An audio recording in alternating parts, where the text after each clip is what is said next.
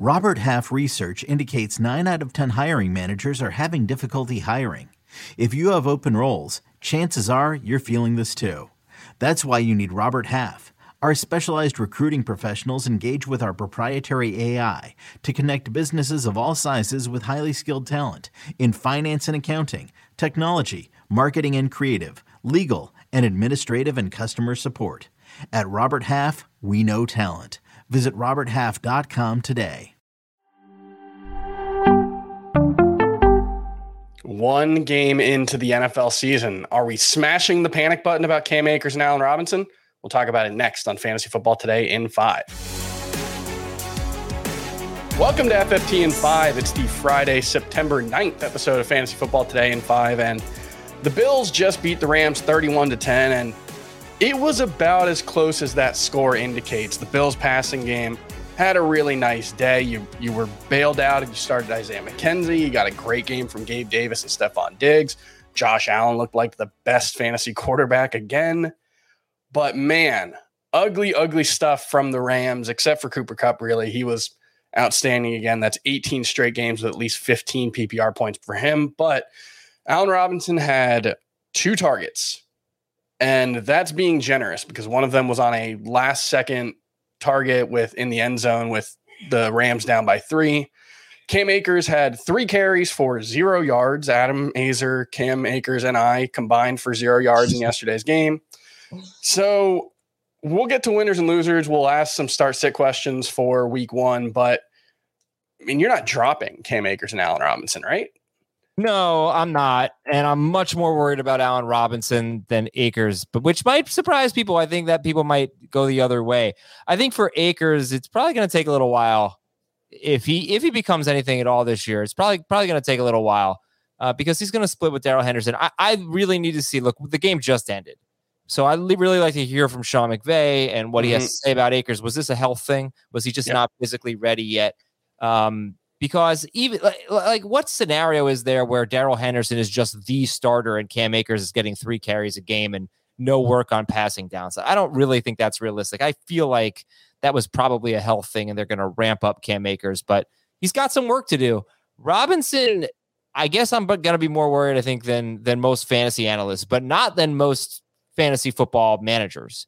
Mm-hmm. Uh, I think people are worried about him, and I was worried about him going in. I wasn't all that vocal about it, but he averaged thirty-four yards per game last year. He's yep. twenty-nine years old. He's not a guy who's got who's relies on speed. He's not a guy who separates. He's just been a target hog. He's not my favorite type of wide receiver. That's why I didn't draft him at all last year. So yeah, I mean, look, he's not going to be so bad. Robert Woods had a really bad week one last year. He, had, for, he scored a touchdown, but he had like thirty yards, four targets. Um, Robert Woods had a pretty bad first month, basically. Uh, and then he had some some good games later before the injury. So they'll get Allen Robinson involved. But Chris, I mean, I didn't have an aerial view and I haven't been able to watch the film.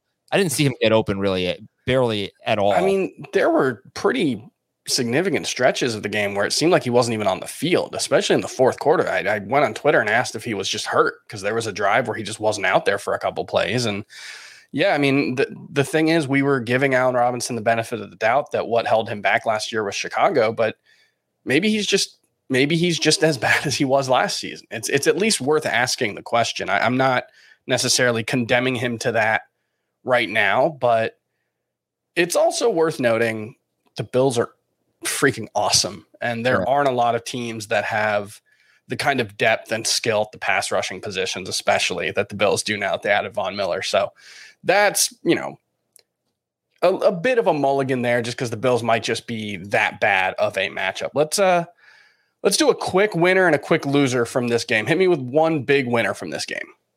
I know he only had five targets, but I'm going to say Gabe Davis. He saw what he could do. The touchdown was kind of fluky, but the deep ball was not, um, and he's so big. I mean, he's just enormous. So I think Gabe Davis, I'm not, you know, some people who don't like Gabe Davis, I bet they're going to say, well, he only had five targets. Josh Allen threw thirty-one times.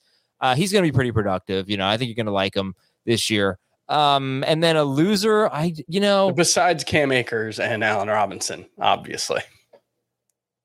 Dawson Knox. Yeah, this, this was my concern, yeah. He just might not be as good as the other guys in that offense.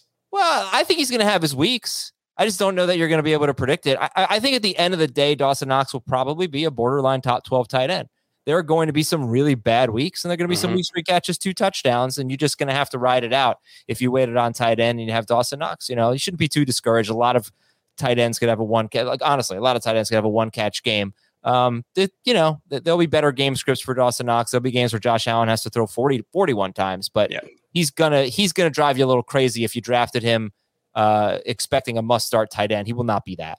All right, let's do some quick starter sit questions before we go. Start Chris Godwin if he plays. He did not practice Thursday after being a quote-unquote full participant in Wednesday. If he does play, would you play him? I am not inclined to play him. I almost hope that I don't have to make that decision and that mm-hmm. he truly is a game-time decision, because it's a Sunday night game and then you just have to sit him.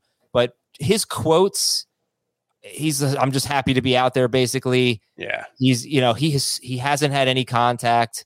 I'm, I'm not even sure he's going to play week two. He doesn't feel ready to me, and I, you know, I I'm inclined not to start Chris Godwin. What about Alan Lazard? He has not practiced this week. Let's say he gets in a limited session and he's a game time decision on Sunday. Would you start him? I know you're an Alan Lazard guy. Yeah.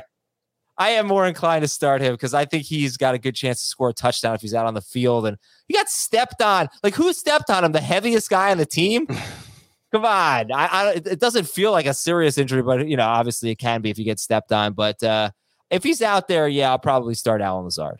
All right, and then one more. Miles Sanders versus Detroit or Damian Pierce versus Indianapolis? I'm going to go with opposite ends of the spectrum in terms of quality of competition there. one hundred percent and opposite ends of the spectrum in terms of preseason enthusiasm. But yeah. I am going to take Miles Sanders against a team that gave up the second most fantasy points to running backs last year. Nick Sirianni said he's our guy, so I think he'll have a nice week one. I agree with that. I, I think Damian Pierce is like the thirtieth running back for me. Miles Sanders is like twenty-fifth. So okay. it's a it's a clear-cut decision, but I would start someone like Elijah Mitchell over either of them for what it's worth if you it's have it. that choice. All right, that's going to do it for Fantasy Football Today in five. We'll see you next time.